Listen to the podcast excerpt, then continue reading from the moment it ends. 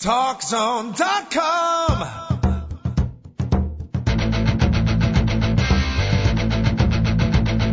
Now, Talk Zone presents Two Guys and a Mic, your mid-morning break sports talk show. It's a passionate yet lighthearted look at the world of sports, featuring the coach, John Cohn, and the big dog, Joel Radwanski. They'll recap the games from yesterday, look ahead to the matchups tonight, and cover a lot more in between. Now, Two Guys and a Mic on TalkZone.com.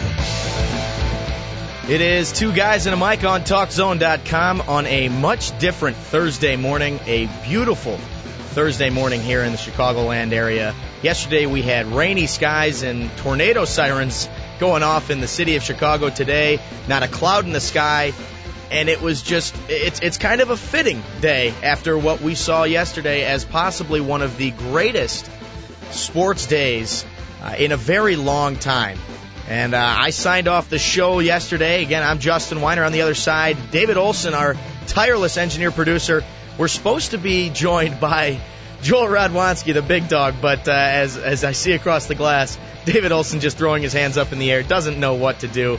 Uh, of course, the the reliable Joel Radwanski, as we like to call him. Uh, but again, getting back to yesterday, what a day in sports. Uh, a fantastic day, and a day that essentially turned over into the next day if you're looking at the Wimbledon uh, tennis match with John Isner and Nicolas Mahut. A, a game, or I should say, a tennis match that has just transcended reality. It, it is unbelievable to watch two guys in such great shape play over a hundred games of tennis.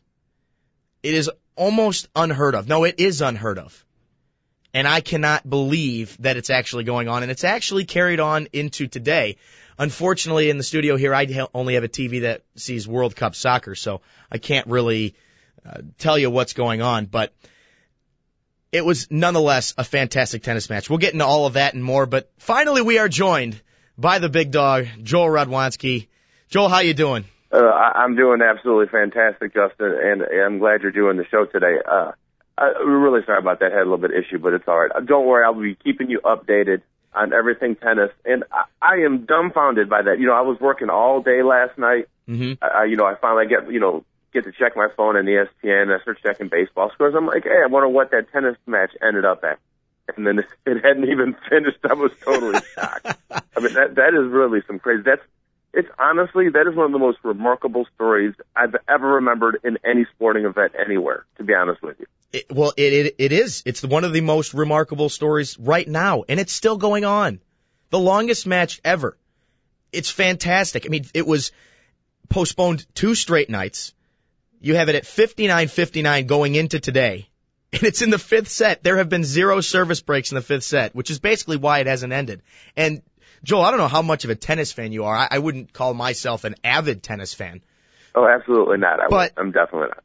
Watching that yesterday, it, it kind of brought chills into my body because I'm watching a guy like John Isner who's 6'9", 250 pounds, and is still able to serve a tennis ball 100 miles per hour after having played seven hours and six minutes of a fifth set. and and they had played the day before too, very long. So I mean, like it's every single thing that you can possibly think of that is like unbelievable about this is exactly what's happening. It, So- it, it is definitely an unbelievable thing, and we'll talk about that and, and a lot more. And Joel, we have a we're gonna have a special guest coming up here in just about five minutes. Uh, a local prodigy, Jon Scheyer, who uh, it's a big day for him. Uh, one of the premier standouts in Illinois high school basketball, and also one of the the better players in Duke basketball history, will join us uh, just about ten after the hour in about five minutes to talk a little bit about the NBA draft. And uh, we will talk about that, the World Cup, and, and a lot more. But let's get back to uh, Wimbledon here. And Joel, six hours thirty three minutes was the previous record for a match. It was set at the 2004 French Open. Okay, which This fifth set, this fifth set eclipsed that mark. just the last set, that is it. The last set. I mean, every single thing that you can think of. Both these guys have broken records for aces. In in a a single match because it's one, I don't know who's in first, but one of them has the the most ever, the other guy has the second most yeah, ever. Is- Isner's at 98. Mahut was at 95 going into today. Again, I don't know what that is right now because I, again, I'm and I'm blind here without a TV watching it. I, I don't want to like spoil anything, but do you think these guys? I mean, if you can, since nobody's broken serve, but if you've watched it, sometimes they don't even go after the serve because they're so exhausted. They're Mhm. like, "Oh, that's a little too difficult. I'm not going after it." You think they're in cahoots? Do you think they worked on this? Said, "Hey, let's create a story and let's just keep on blasting serves past each other for a couple days and try to try to actually get a name for ourselves." I don't know. I, I, I have to imagine that both of these guys, it's by the way now at 62-62 in the fifth set. This is just, this is, this is borderline absurd. But, uh, you know? I I don't like to think of it as a conspiracy theory like that because that just, that would r- almost ruin the story. I honestly think that these are two guys that have gone into their reserves. They've, they've been far into their reserves. They, they've dug deeper than anything they have ever had in their life and they have found some type of energy, some type of sports uh, uh, mojo, if you will. And they are just playing on a completely different level. They are exhausted. If you watched Isner yesterday, he, I mean, he clapped when Mahut dove for two balls. He was just, he was flabbergasted at the fact that that happened. I could not believe it. And these two guys are exhausted. They are dying on the court and it's, it's honestly, like I said earlier, it, it gave me chills. You know, the, the commentary for this has been pretty funny too because they, the, the stuff that they've brought up is stuff you would never normally hear somebody bring up. They were like, "Well, uh, you know, these guys have showed no sign of frustration towards the other one whatsoever over the last couple of days." I'm like, what, "Does that normally happen in tennis?" I, I know. I, I'm thinking we're we're not dealing with John McEnroe here. We're not going to see a lot of uh, uh, uh, tennis rackets being thrown. But I mean, you you look down this just this scorecard.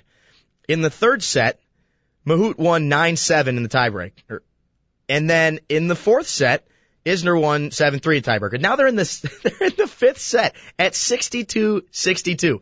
Honestly, Joel, I, I got to believe that you know, 12 12 2012 is when the Mayan calendar, you know, stops and the world ends, but Isner and Mahut play on.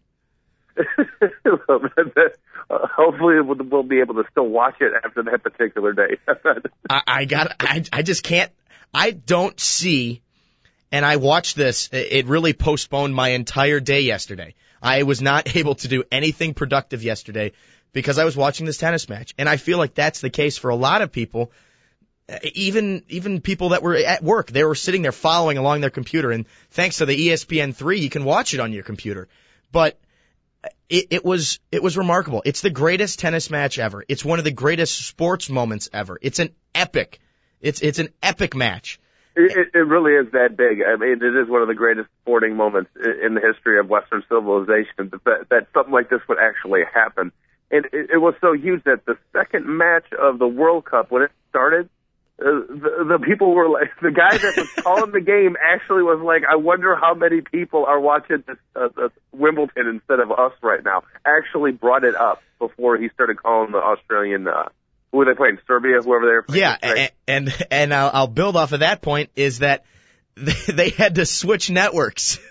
ESPN had to switch networks in order to cover it. They were on ESPNU, then they put it on ESPN, and then because of the World Cup game, they had to go back to ESPNU.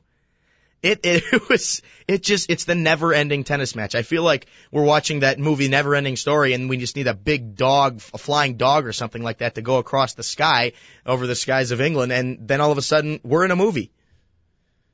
Yeah, but the tweets that have come out of this, it's pretty funny. It's uh like somebody like all these guys had these great tweets, and all of a sudden Andy Murray like gets up on his uh who is a an uh, what do you call it? He's an English tennis player, Mm-hmm. and it went something like this proves that tennis is the most grueling sport. I'm like, what this? No, this proves that this particular match is the most grueling sport. No offense to any tennis players, but Yeah. I would I would have to say hockey or football might be a little bit more soccer is a little more grueling than typically what tennis is. Well, J.A. Adande had a pretty good one as well. He he said that you know it was 880 or I think it's 881 points, uh, 612 in the fifth set, and it was something to the extent of you know don't ever talk to me about pitch counts, and it's true. I mean, sure you throw a hundred hundred and some pitches in a in a baseball game, but you're throwing. I mean, look at Isner. He was barely able to get his arm, his tennis racket above his head. That's how crazy it was. That's Yeah. how nuts this tennis match was. So, like, when people are comparing it to extra innings in baseball or whatever, it would be like in the 1980s you had to suspend two Cub games for tar- darkness, and it's the same game. Of course. It was twice they had to suspend it for darkness. That just doesn't happen. Yeah, it, it, it was nuts. And I got to be honest, I mean, we'll get back to it here, uh, Joel, but right now we are joined. Oh, actually, I take that back. It, uh, something hung, the, the phone line hung up. We were joined on the line by, uh, by Jon Scheyer, the former Glenbrook North standout and the former Duke standout. Uh, hopefully he will call back. Uh, but we'll talk about the NBA draft here. And while we, uh, wait I for want him. to watch the the actual tennis match. I wouldn't blame them. yeah, he exactly. I, I wouldn't blame him for hanging up, especially if this tennis match is, you know, in in a point where it could be over with really quickly. Um, I, I just I don't see that happening. I see this tennis match being a very, very long and grueling, grueling affair. And uh, right now, though, we are joined by uh, the only Duke player to record 2,000 points, 500 rebounds, 400 assists, 253 pointers, and 200 steals. Jon Scheyer joins us on the line on Two Guys and a Mic with Joel Radwanski and Justin Weiner. And John, it's got to be a pretty nerve-wracking day and a very exciting day at the same time for you. You know it is. It's uh obviously you have a lot of different emotions, but um just uh thankful for the opportunity, you know, mostly. Uh, and John, uh, one question before I let uh, Joel get into this here is you you look back on you know you grow up as a basketball player and, and you grow up with dreams of making it to the NBA, dreams of playing in college, dreams of you know winning a national title, a state title, and all these just lofty goals, and yet for the most part you've accomplished them. How do you have you come to terms with that? How, how do you really comprehend that you've basically you've accomplished most of the goals that you have set for yourself in your life? Yeah, well that's really important to me. You know, since I think you know, I think certain kids have certain goals or dreams and for me I always dreamed about winning national championship and playing in the NBA. You know, for some guys it might be one or the other. Um I think that's one thing that's helped me is, you know, I've dreamed about doing both. So, um, you know, obviously I was able to do one of them, and uh, hopefully uh, the next one now I'll be able to do as well. Oh, we bring in uh, Joel Radwanski, the big dog here, and Joel talking with Jon Scheyer. Uh, it's a it's a, a big day, obviously, for the NBA draft. Your questions for him? Yeah, you know, I have to admit the NBA draft snuck up on me a couple days ago. Normally, I'm usually all over, but what's your typical? What is your expectation today? Where do you think you're going to be taken? Yeah, well, for me, I'm really not trying to um, worry about so much about where I get picked. You know, uh, I think um, if you can tell me who the 30 through 40 picks were last year, I think you would. It would be hard for you to tell me, but if you were to tell me who the successful rookies are, um, that's what's important to me. So I'm really just trying to take it. Um, hopefully, there's a team that likes me for who I am. I don't need everyone to like me, and uh, really, I'm just trying to use this tonight to enjoy the year I've had and really um, move on to the next chapter. So hopefully that works out tonight. But that's really my attitude. I'm really not trying to get so caught up about where I go in the draft. Now, last week, last ahead, week Joe. when we were talking about you, we were actually thinking that you were going to end up in like like late first round, which might end up put you on a better team, which we think would actually be a really good situation for you. Mhm. We think that if you're on a good team, that you could actually fit into one of those a lot better than maybe a poor team for some reason. Yeah, well, it definitely takes you know some pressure off me, and obviously, you know, the better teams you get if you're playing with guys, you know, like Steve Nash or Kobe Bryant, obviously guys like that. Of course, it makes it a lot easier for you to just uh, play a certain role. Um, so you know, if I if I went late first, uh, second round, um, I, hopefully, all I care about is being with a team that uh, wants me to be there this year, and um, you know, I think I'll find that whether it's through the draft or um, some other way. Yeah, and and John, uh, the one thing that uh, I've always wondered about this scenario is, uh, are teams looking at you to fill a specific position, a specific void that they're looking at, or are you going into this and, and hoping that teams look at you as just a guy that can help them win games, and are you kind of just taking it as it is? I think some teams look at more by position, and some teams look at it, like you said, as just a guy who can you know, help win games for you. Um, you know, so that's the that's the thing I've tried to say. You know, I might, you know, I, I don't know what you want to call me. You can call me a point guard, shooting guard, whatever. But for me, I just want to win, and I think I've pro- proven that you know that I can do that. So that's the thing I want to translate. You know, um, moving forward, and hope hope teams realize that.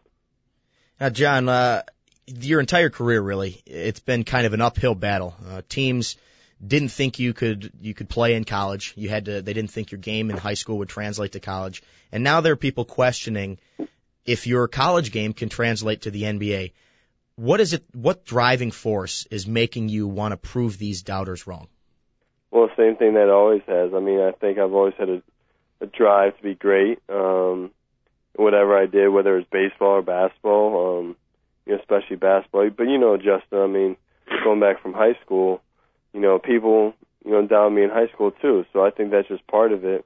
And really, I'm not playing for the people that down me. I'm playing for myself. But at the same time, you know, you want to prove, obviously, to other people that you can play. So that's definitely um, something I've always had to deal with, and uh, you know, still uh, still will be.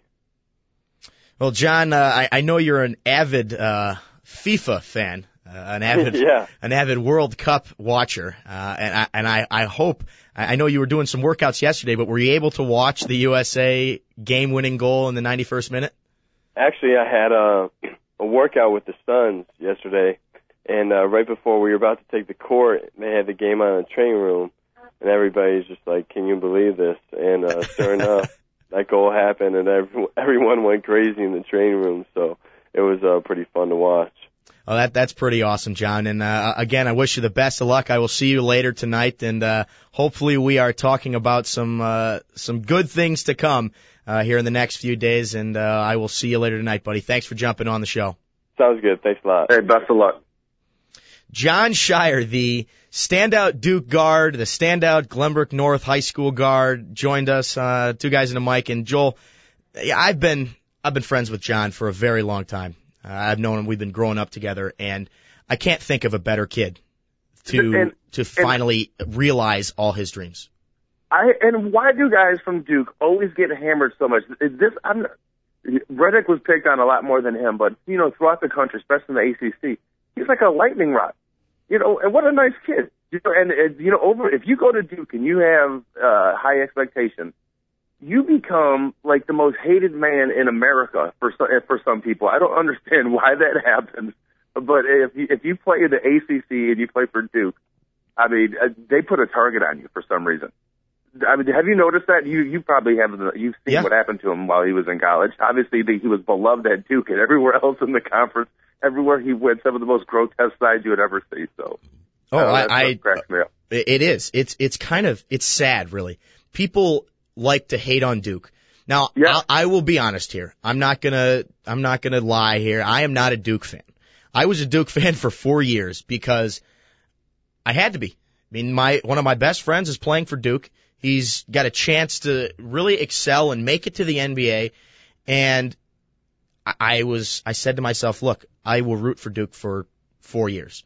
I, well, I would I mean- hope you would. Yeah, I mean, I'm I'm a I'm an Indiana basketball fan, so rooting for Duke was kind of tough. But I don't I don't hate Duke. I don't hate Duke like a lot of other people do, and I saw it basically growing up with him. He, he was doubted throughout high school, throughout college. I mean, you should have seen some of the the signs and and heard some of the chants even in high school.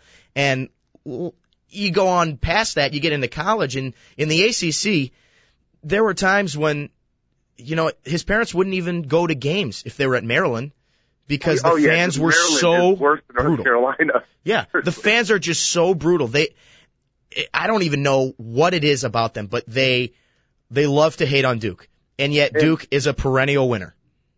and I mean, so that just proves the kid is a tough kid from everything that he went through. And and you know what? As a, I'm a diehard Illinois fan, and I think one of the most embarrassing things that Illinois did, besides with the whole Eric Gordon thing when he showed up at Illinois, was like a lot of Illinois fans started hating on Jonathan Scheyer just because he didn't go to Illinois and he went to Duke. Yeah. Know, the whole Larry Weber thing, he was supposed to go with the Illini. As a diehard Illini I'm like, let the kid go wherever he wants to go. And then, and I knew right when he went to Duke, I was like, he's, he's what he's going to have to deal with is going to be absolutely nuts. But uh, I, I I wanted to ask him. I should have done this. Like, what would the craziest question that somebody asked him, like psychologically? But I, I don't think NBA teams are worried about him mentally as maybe other players. You know, because you know a lot of times they ask these guys just absolutely absurd stuff, especially like you know you heard about the NFL thing mm-hmm. this year with like the questions they ask these guys. But I, I don't know if like when an NBA team when they're worried about Jonathan Scheyer, I don't think they're worried mentally about you know how he's going to handle the NBA. I think they're thinking about other things, but we'll see. Oh no, and I completely agree with you there, Joel. It, this John is if you look throughout his career, his basketball career, ranging from the AAU ball to small fry basketball in the Chicagoland area to winning the national title for Duke. He's a proven winner. I've seen him going anywhere from the 35th pick to the recent uh, draft board now from Chad Ford has him going to the Utah Jazz at number 55.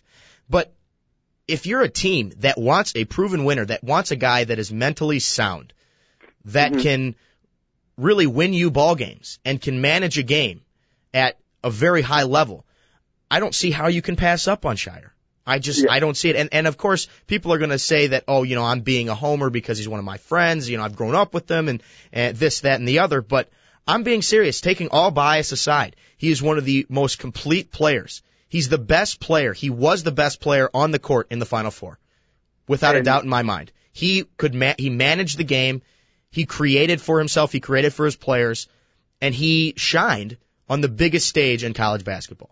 I don't know how many times uh, you know you watch the draft and you hear somebody like Jay Bilas. He he hates when this is said. I, a couple years ago, I started bringing this up. Oh, this guy's long and he's athletic. Can he dribble? Can the guy shoot? Can the guy see the floor? Because if you can't do those like particular things, does he have heart? Does that really does it matter if you're long and athletic if you don't know how to play the game of basketball? Exactly. And when we when we like the the late 90s and early aughts, whatever you want to call them, I swear teams were going towards athleticism more than basketball skill. It was the NBA was it was horrible for a couple of years, and it just seems like the last couple of years they're going back to like they they draft like Evan Turner is going to get drafted not because he's long and athletic, it's because the guy can dribble and shoot the basketball. Now it's not not really more on potential, it is on can you play the game. I, at least I, I feel it's going back towards uh, skill sets and not athleticism in, in the NBA. So that's why I think he might get drafted a little bit higher than, and he's a better athlete than people think. But I think he's gonna, he will get hopefully drafted by a good team because if he's on a good team, I think he'd be a perfect piece. Oh, if he's, that's what we've been, that's what I've been hearing, and that's what we've been hearing throughout the last few weeks about where he's going to go in this draft is that he will go to a team that is already established as a power in the NBA or as a top five team in either one of the conferences. Putting him on a team that is not a proven winning team is not going to be as beneficial for him, nor will it be as beneficial for the other team. You mm-hmm. want this kid, you want John on a team that is already winning, where he can fill a role or even excel in a role so that you can help or that you can take another step towards winning that national or the excuse me the NBA championship. If you think if you put him on the Lakers right now, he he could take Adam Morrison's spot and actually give them somebody that could fill the, the fill the hole up a little bit with the basketball. So. Mm-hmm. Well, I'll tell you what. In terms of his athletic ability, uh, this was uh, I want to say two three years ago. I, I don't, I'm not sure if you're familiar with the VO2 max test, but it's a test that tests your uh, your basically your oxygen intake and, and how much oxygen you can take in uh, during it, uh, an endurance test. It's uh, the one where Lance Armstrong is like ridiculous. He's like twice as good as the second guy in the world, right? Yeah. Like, so here's here's where it here's where it is. A world class male athlete typically exceeds about a score of 80 on the VO2 max test. Now, according to tech, a Texas study, I believe Lance Armstrong was at 85. Let me let me fact check. Yes, he was at 85. John registered an 89. What? No, no, no. That's impossible. Are you serious? An 89. He was four points higher than Lance Armstrong on the maxigen or ma- maximum maximum oxygen test. Maximum well, VO2. Maxigen. I'm, I'm maxigen. Sure I'm, I'm, I'm, I'm, I'm, I'm going maximum and oxygen, and I'm putting them together. There's a new word that we can throw in the Google dictionary. Well, you know, I'm sure like we we always put words together in the United States. So in a couple of years, when everybody knows that test, you can say that you coined it. So Hey, I, I gotta love it. But that that is just a a symbol and, and a sign of how good he can be, how dangerous he can be. I mean, he doesn't get tired. I, I've known the kid for a very long time. Like I said, I've never seen him get tired, ever. And and after watching this World Cup for a while, like you gotta, I just love phrases, and you know you've heard this. You gotta credit the American fitness for this victory. You know what I mean? So Yeah. that's it, something has to be said in the fourth quarter if a guy is uh, uh, getting a little bit more oxygen, is being able to actually participate at the level that they want to. You know what? You play better if you're in better shape than other people. That really does make a difference. Yeah, and when you look at how many minutes he played during uh, Duke's national championship run, he by about three or four minutes on average played more than the next the next uh, guy on his team, and really, that's how he's done it the, his entire career. You rarely see him on the bench, and if you're an NBA team, and tonight you're sitting there and you're whether it's the late first round, early second round, or late second round, you know I, I don't see him going in the early first round because usually they take guys that you know, are just tremendous athletic guys that have unbelievable upside. Yes, And I'm not and- saying I'm not saying that John doesn't have that.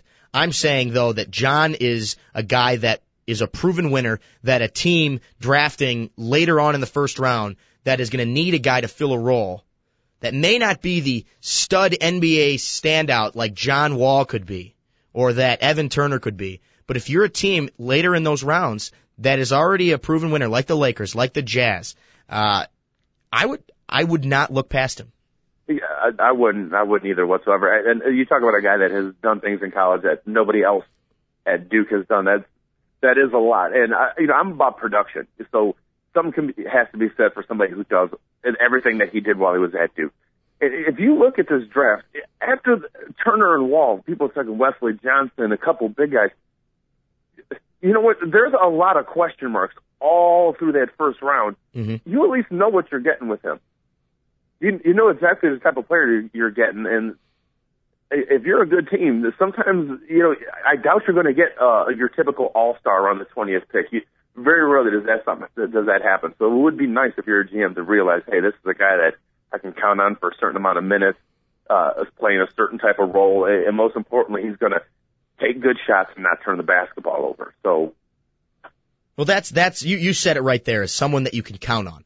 If you're Yeah. an NBA, if you're a GM and you want a kid that's going to be a a good player, a solid player that is going to help you win, and I keep saying that is going to help you win, but if you want a guy that is going to put you in the right direction to get into the playoffs, to make it to the NBA finals, to win the NBA finals, there is no better kid than Jon Scheyer. He's a tremendous athlete as as we can see by the VO2 max test, you know, he, he's better than Lance Armstrong in terms of, of of his fitness level. But not only that, he's a good kid. He's not a guy that is going to get you in trouble in the media off the court. He's not a guy that is going to complain about playing time. He's going to do what it takes to help you win a basketball game.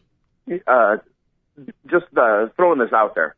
You know, a lot of times, like you, you hear uh, all different types of reasons, like, oh, you can't take this particular guy because they're never successful. Like, oh, you take a Texas running back because they'll be great in the pros. You stay away from Duke players; they're always bad. Uh, Duke players aren't.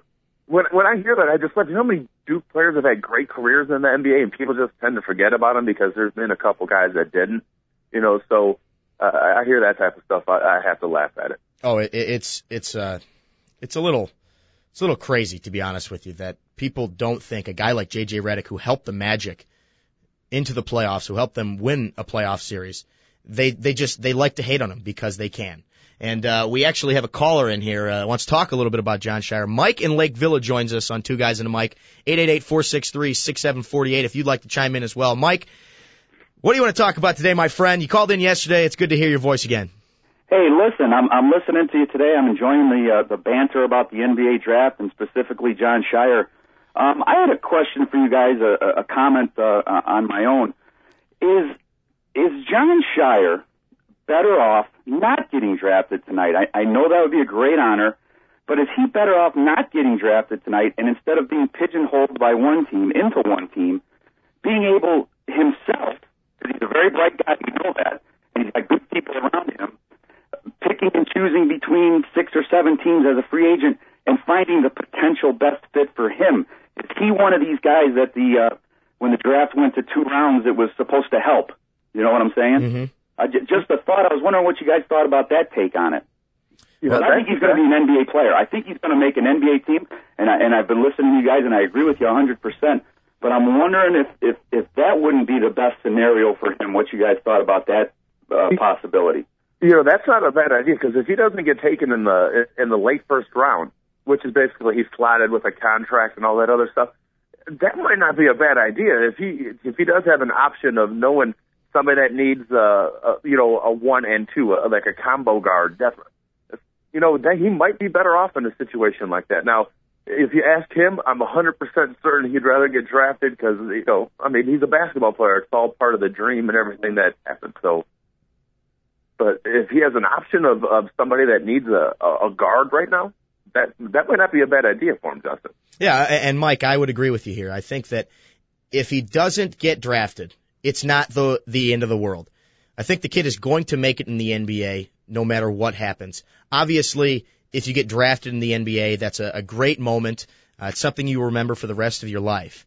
But at the same time, as long as I've known Jon, it's it's more about playing. It's more about getting to that next level and showing that he can excel and proving his doubters wrong and and making sure that people understand that he can he can make it in this league. And I honestly think that regardless of what happens in the draft, he's going to make the NBA. Is it better for him if he gets to pick and choose? I, got to be honest. I think yes, in some respects, because then he can go to a, a team that says we we want you, but we had to take these two picks or these three picks in the draft. Or maybe they didn't have two picks. Or may, yeah, or maybe they didn't have two picks and maybe they only had one pick. Maybe let let's say you're the Chicago Bulls and you have the 17th pick in the draft. Yes, you're not a proven winning team, but you've made the playoffs the last two years. Let's say Jon doesn't get drafted and he gets to play for his hometown Chicago Bulls. Number one, that's a dream come true for him. And number two, you slot him in a team that wants him that said, you know, we couldn't take you, but we wanted you anyways. We just couldn't afford to take you at the 17th pick. So yes, Mike, I, I have to agree with you. I think it would be a good idea, but getting drafted in the NBA draft is something that every kid that plays basketball dreams of. Oh, absolutely. I agree. It's it's it's uh, it's definitely kind of six of one, half dozen of the other. And I know he's going to get an opportunity, but the the honor of being drafted, and I don't know all the ins and outs financially. It might be better for him too. That being might be another factor. You know, Joel, you made a comment about the the first round and the slotting. I don't know about all that. I was just kind of thinking about his best opportunity uh, uh, to make the NBA. So. Uh, Yeah, in the long run, just as long as he has the opportunity, you know, I think that's going to be the like the key factor for him. Right. Uh, the best thing is, Mike, is even if he doesn't get drafted, uh, he's not going to have to learn how to speak Turkish. If you understand what I'm saying. no, not anymore. Not anymore. No, no. Yeah, I think he's proved himself definitely.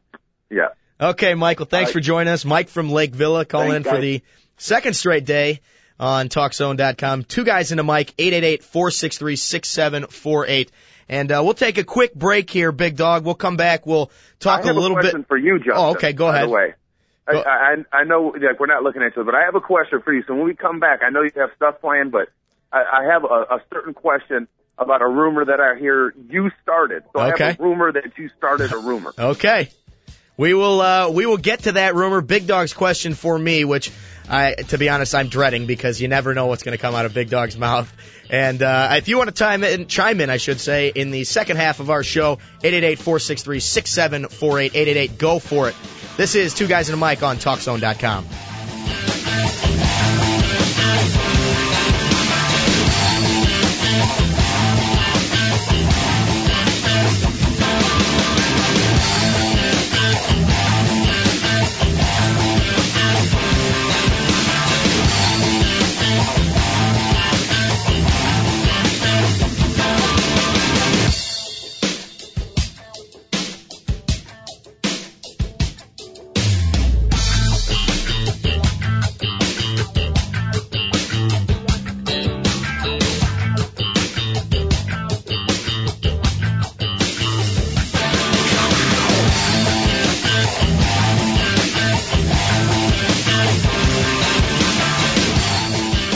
We're back here on Two Guys and a Mic, TalkZone.com. Justin Weiner and the big dog Joel Radwanski joining us via phone line for the rest of this half hour.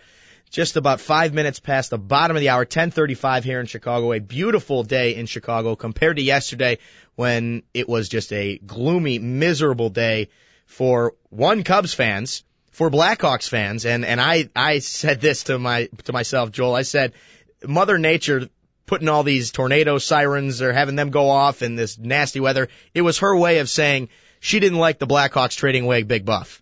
Oh my goodness, yeah, we can go into that. You know, I have like, uh, you know, you get your friends like, oh, Justin, blah blah blah.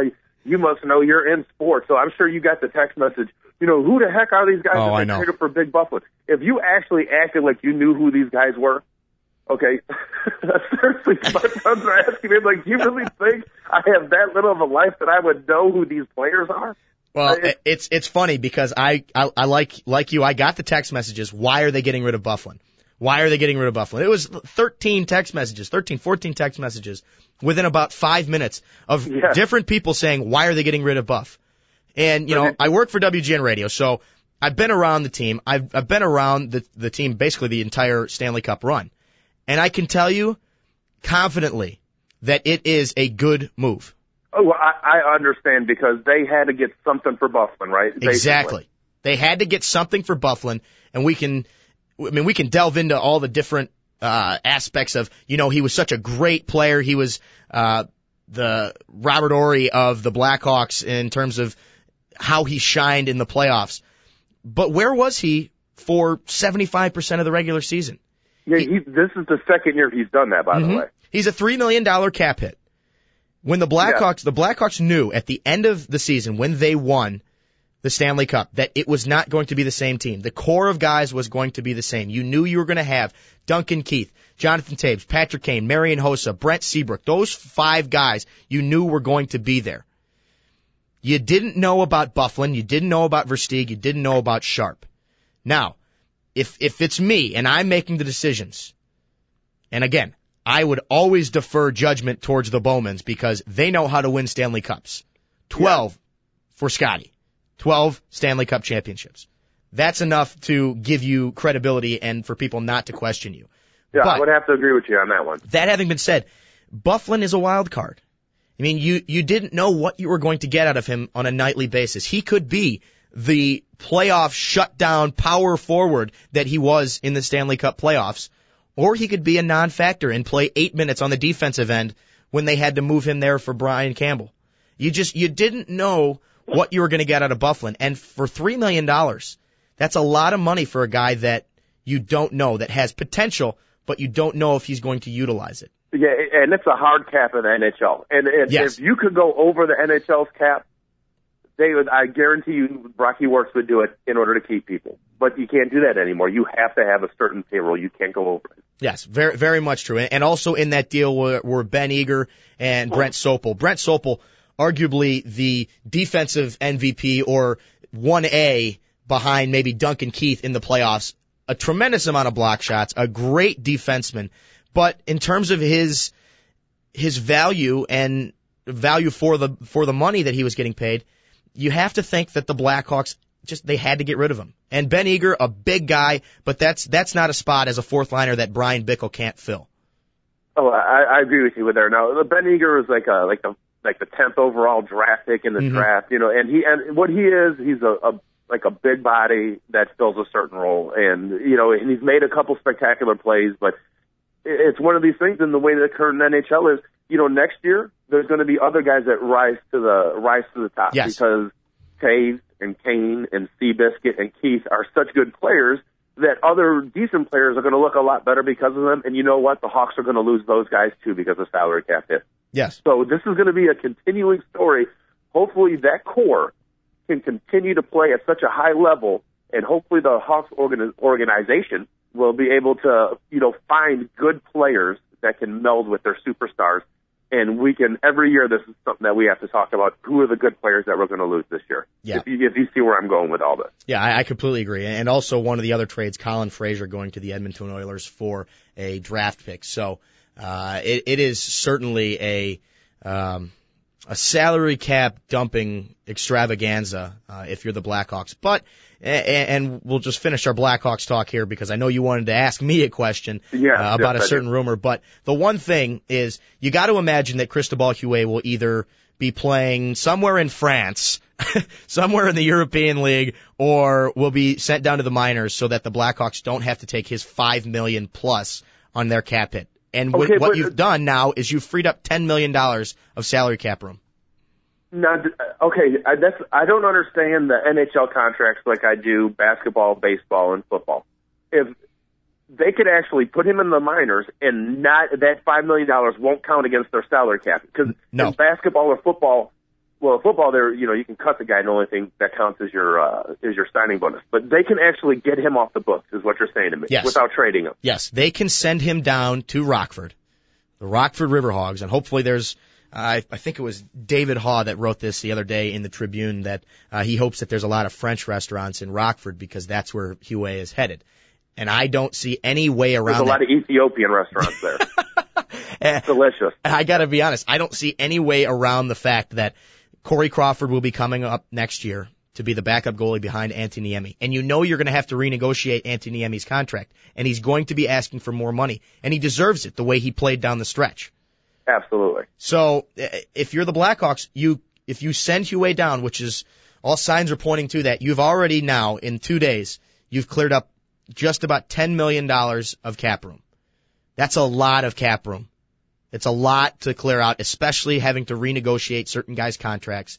And you know, again, like I said to you a couple minutes ago, I'm going to defer all of my judgment and all of my hockey analysis to the Bowman family because Yeah. they know how to win. So people that are questioning these moves, the people that just became acquainted with hockey, that just learned how to spell Byfuglien, that just found out who Jonathan Toews was, not Toes.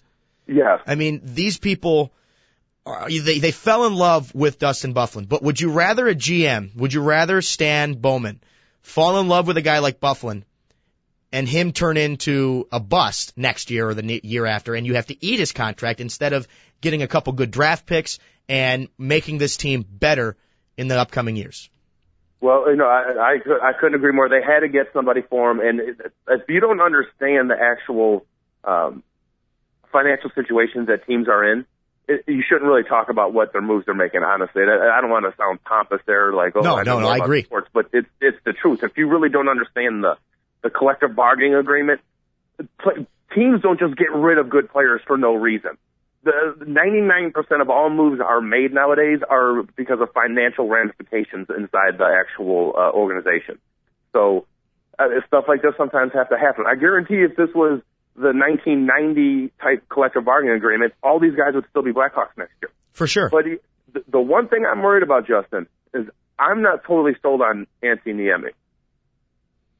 One year contract is what I'd give that dude, and I'd pay Okay. him a boatload. I would take the truck, I'd back it up, and dump it on him for one year and say, prove it to us again. Th- that's personally what I would do. I would not give this guy anything. I wouldn't give him like no four or five year deal.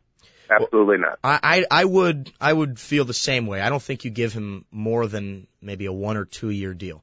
Um, I think that that's what he's going to be asking for. But that having been said, by the way, just to interrupt us here, 11 hours now of Mahut Isner. 11 hours.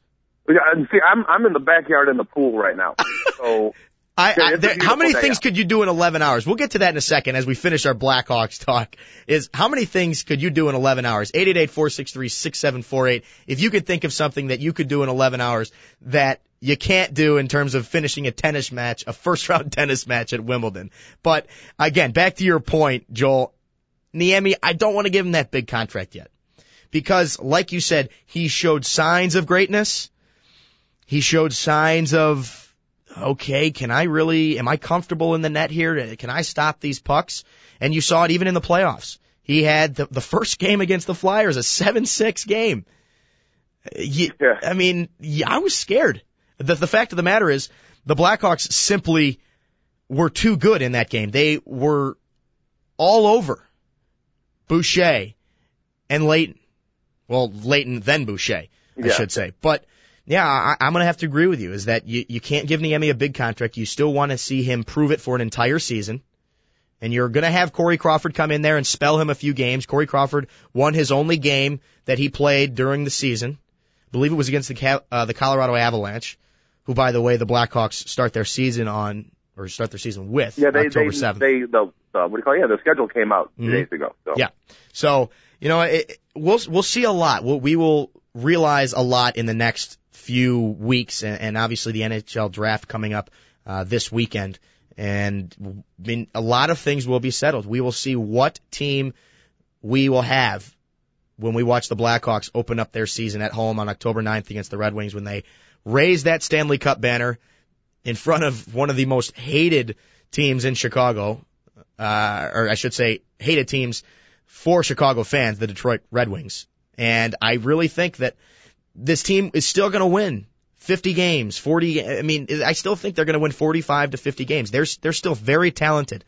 I, I I see them having a rough uh, start of next year, Uh, okay. and I, I see them having like the getting like the third or fourth seed in the in the conference next year.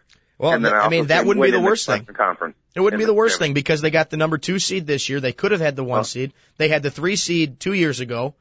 And, you know, it, it almost, two years ago when they lost to Detroit in the Western Conference Finals, it almost seemed as if they were intimidated by the Detroit Red Wings. Uh, well, they're not. They won't be intimidated by anybody. No. And let let San Jose have the number one overall record in hockey, and then let the Hawks go out to San Jose, you know, and and whip them out on their ice. I could see it happen again next year. So Exactly. Well, 888-463-6748, 888-GO for it if you'd like to talk with us about anything that has to do with the Blackhawks, the Bulls, the upcoming NBA draft, uh, Chicago baseball as, as bad as it is, uh, especially on the north side. Uh, not on the south side. The south side has just been the, the white hot, uh, White Sox. Uh, but before we get to any of that, Joel, you said to me before the break you had a question for me. And I think Yeah, I I- have a sneaky suspicion as to what it's going to be about. yeah, and uh, just I just wanted to make sure this was you, and I'm I'm assuming it is. You talk about things that you can do in 11 hours. Well, in 11 seconds, you, you turn the whole Chicago sports media on its ear because I'm sitting here, I'm I'm doing dishes one day after making breakfast, and I hear uh, Kiwa Tommy Waddle say. Justin Weiner of, of WGN Radio. I'm like, hey, I know him. And now it says that LeBron James is shopping for a house in Highland Park. Now, was that you? It was you. It right? was me. And and by the way, as we're as we're talking about this, Isner is up. Match point number five, 40-30, 69 to 68 is the game. So we'll we'll keep you updated on that. But yes, that was me. Uh, I got a, a tip, a call from one of my uh, one of my buddies that said, "You're never going to believe who I just saw in Highland Park shopping for houses." I don't know if he was shopping for houses, but he, he came out of a house, a nice house on Sheridan Road, and he got into uh, a Range Rover, and I I couldn't believe it. I go, I have no idea who it was. Now I've heard reports that it was uh, Julius Peppers, and you know they do look alike, Julius Peppers and LeBron James. But you know I, I'm not gonna I'm not gonna doubt my buddy. I'm not gonna tell him. And there we go. Isner just wins. Sorry about that. Oh, no, Isner- no, absolutely. So Isner 70, wins 70 to 68 in the longest tennis match ever. And this The longest sporting event ever. of a warm embrace from Isner and Mahut, and wow, this is this is just fantastic. What an unbelievable scene!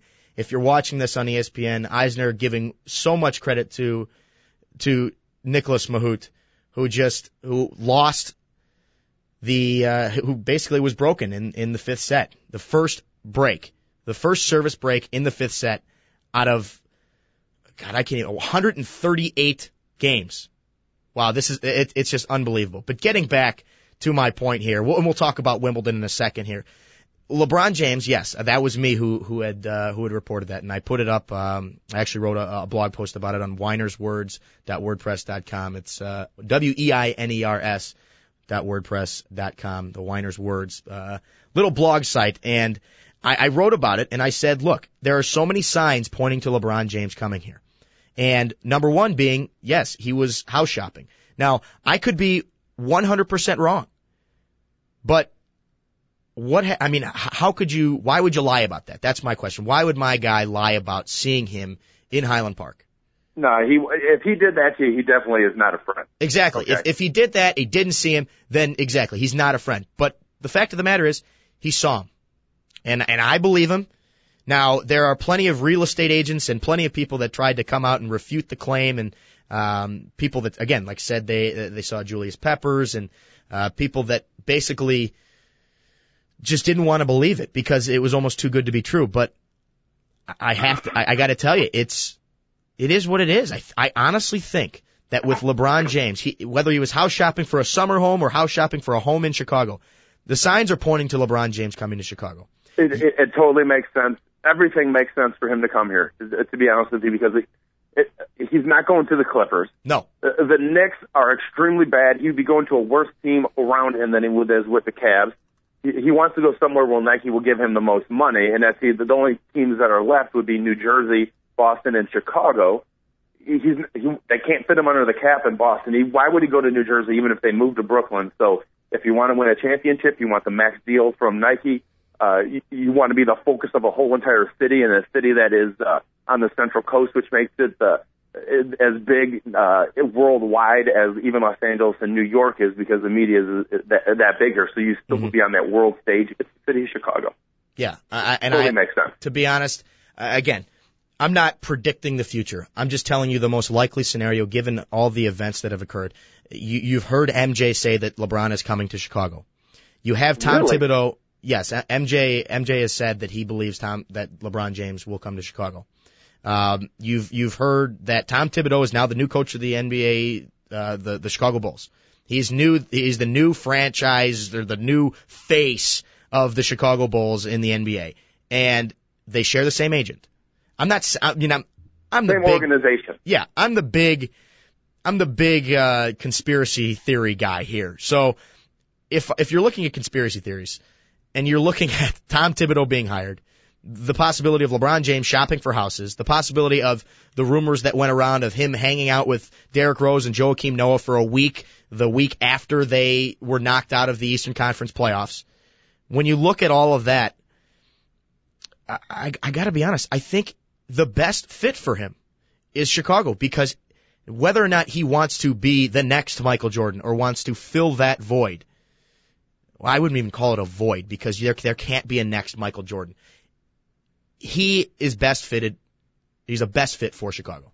And he has to go someplace where he'll win. Because if he goes to New York, he's not going to win. And all of a sudden, people are going to be labeling him labeling him as a loser because it's going to take him at least three or four years to build enough team uh, around him in New York in order for him to win. So it, he doesn't want to go someplace where he's labeled a loser. He could win immediately in, mm-hmm. in the city of Chicago. Now, you work for WGN. I'm just wondering. I, I bet you they don't want LeBron coming to Chicago in some weird way because they have the Blackhawks contract. The last thing they want is not to have the Blackhawks be the biggest thing during the middle of the winter. well, I, to be honest, I think. I, I mean, I'm a, I'm a Chicago sports fan. If LeBron James comes here and you get both of those guys, or I should say both of the teams. Let me let me correct uh-huh. myself there. You get both teams. You get both teams playing at a very high level. You're still going to sell out the Madhouse because the teams can't play there at the same time. Uh-huh. They share the same the same uh, stadium at the United Center. But I don't. I honestly don't think that will take away from the viewership or listenership from either team. Because yes, you're going to get an, a, a greater following for the Chicago Bulls because everyone's going to want to watch LeBron James. He's the next best thing since Michael Jordan or Kobe Bryant. But you're still going to have the Blackhawks who are coming off a Stanley Cup championship. You're still going to have them winning games that they should win in their division, in their conference, and still make a run for the playoffs. The Bulls, on the other hand, they're a team that has squeaked into the playoffs as the eight seed the last two years, and they've been ousted in the first round. Now, granted, back two years ago when they took Boston to seven games, that was a lot of fun to watch. But I, I'll be honest with you, I did not think they were going to win that game. I didn't think that they would win that series in, in the game seven. I just I thought either. Boston was too much for them. I thought it was a great story that the Bulls, the the young Bulls, were able to give Boston a run. But in response to your your your question, your statement about you know WGN having a problem with it, I don't think they would because what's good for the Bulls is good for the city, is good for all the stations that cover sports in Chicago. Because if the Bulls are doing well, that gives us a lot more to talk about. we, we actually had a, an example of this in the city of Chicago, and it was only 20 years ago. Because if you talk about uh, early 90s, even before the Bulls won the championship, uh, you know, they were a favorite to win the championship, and the Hawks were also considered just like a, a little bit less of a team than the Bulls were in the NBA as opposed to the NHL. And the the what do you call it the the Madhouse on Madison, the original one, the old Barn Chicago Stadium was always full, and people, you know, we got enough Blackhawk information, we got enough Bulls information, so this this city is big enough to handle two uh, superstar team and a superstar led team, and then also a Stanley Cup champion team. I, I completely agree. I completely agree. And we only have a couple more minutes left on the show here, uh, Big Dog. Joel Radwanski joining us on the line. I'm Justin Weiner. Two guys in the mic, TalkZone.com, your weekday sports diversion here uh, from 10 to 11 every weekday. And uh, Joel, we've had a pretty good show. We had Jon Scheyer on, talked about the NBA draft in in the first uh, hour, talked a little bit about the Blackhawks trade rumors, and also with the whole LeBron James coming to Chicago. And of course, we have uh, the final the the never-ending tennis match that finally ended uh, with John Isner beating Nicolas Mahut 70 to 68 in the fifth set. And what a just unbelievable display of athleticism. Yeah, that is absolutely amazing. I'm glad all this other stuff was going around because I really didn't want to sit here and rip on the Chicago Cubs for an hour. Oh, I neither did I because watching that's them last my job, night. You know, is that's Yeah. what I have to do. The rest of the right, right when we hang up, I have to start ripping on the Cubs for the next 16 hours. Yep. And I, I completely, it, it's something that you have to do because I watched them last night. I watched them. I produced the game for WGN and it was painful. Absolutely painful. Randy Wells is, has now not won a game in his last 10 starts. Yes, it, it hasn't been pretty. Actually, that was without a doubt his best start he's had in a long time. Yeah. I mean, he didn't give up five runs in the first inning. Well, yeah, that'll help. you know that that's that's just what it, what it's come down to is it's almost as if it's almost as if the the Cubs have become accustomed to losing and we talked about this yesterday on the show and I'm sure it'll be a common topic for the rest of the summer that this is the Cubs team. Take it for what it's worth. They're not going to win a championship. It is what it is. It is what it is. And I got to be honest Joel it's going to be a tough road for you guys. Yeah, and uh, just to throw this out there to everybody, my TV show, Black and Blue City, talking Cub baseball, talking talking White Sox baseball with Jack Hoppick, will be filming tomorrow at U.S. Cellular Field in parking lot B. Get out there. We're serving out beer. We're serving out brats. You got to be 21 though to get a beer. It's all free. Uh, Chicago, uh, either seriously, parking lot B. So Justin, if you, that's why I'm not doing the show tomorrow. So Okay. if you can get out there by one, I, I would love to get time. out, especially if you're serving free beer. I might have to come out and find you.